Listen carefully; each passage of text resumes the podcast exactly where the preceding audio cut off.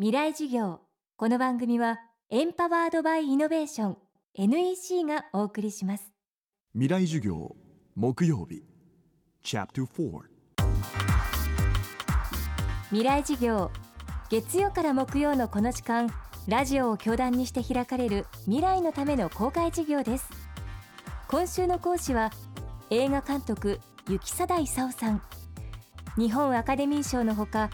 国内外の賞を総なめにした映画 GO、 大ヒット作世界の中心で愛を叫ぶ、吉永小百合さん主演の北のゼロ年など数々の作品でメガホンを取ってきた雪貞監督。近年は携帯動画向けコンテンツや舞台演出にも表現の場を広げ、11月から上演が始まる舞台ブエノスアイレス午前0時でも演出を手掛けています。他人に意見を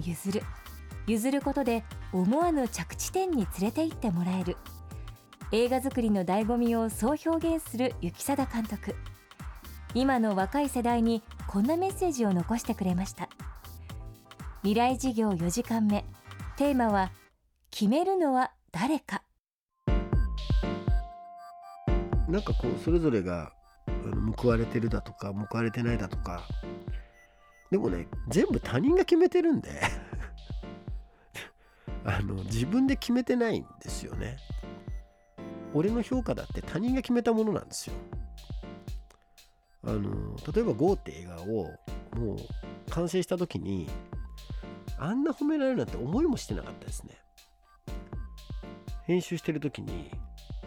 2時間27分あったんです最初。それを120分以内にしろと言われた。って言って切ったのが 2時間17分になって、これくしくもピカチュウと同じ尺なんですけど、そしたら2時間17分はダメだと、17分切れなんとかって言われて2時間9分まで切れたんですよ。そしたらもう明らかにダメになったなと、けどここでしかまとまんなかった、もう最低限短くするのはこれでしかまとまんないけど明らかに17分の方がいいってなって、でプロデューサー分かったって、俺はこれで説得してくるって言って説得しに行ったんですよ。そしたら OK やれたんです。で監督 OK やれたよ、これでなんとかここまででって言ったら、僕ら帰ってきたら、いやごめんなさい、2時間2分になりました2時間9分がダメだったのは中途半端だからだって、7分差に切ったんです。捨てたら良くなったんです。それが今のできてる GO っていう作品なんですね。その時にでもとはいえ僕は2時間17分が一番いいと思ってる、言えてることは言えてると思ってるのに、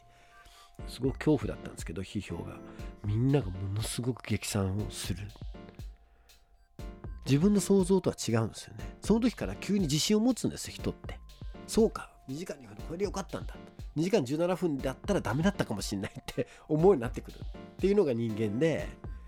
だけど2時間2分だまでいけたことが自分にとってのその7分、この7分を切ったことが僕にとってのものすごく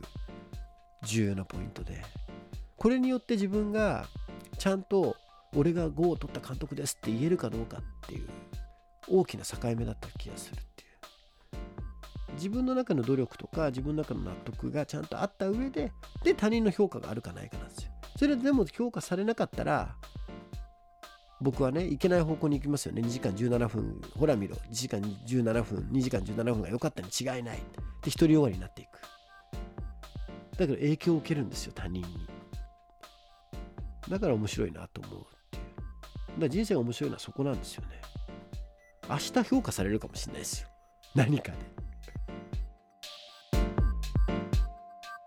そして雪貞監督は芥川賞作品の舞台化ブエノスアイレス午前0時でも演出を手掛けています。上演は東京が11月28日金曜日から12月21日日曜日、新国立劇場中劇場、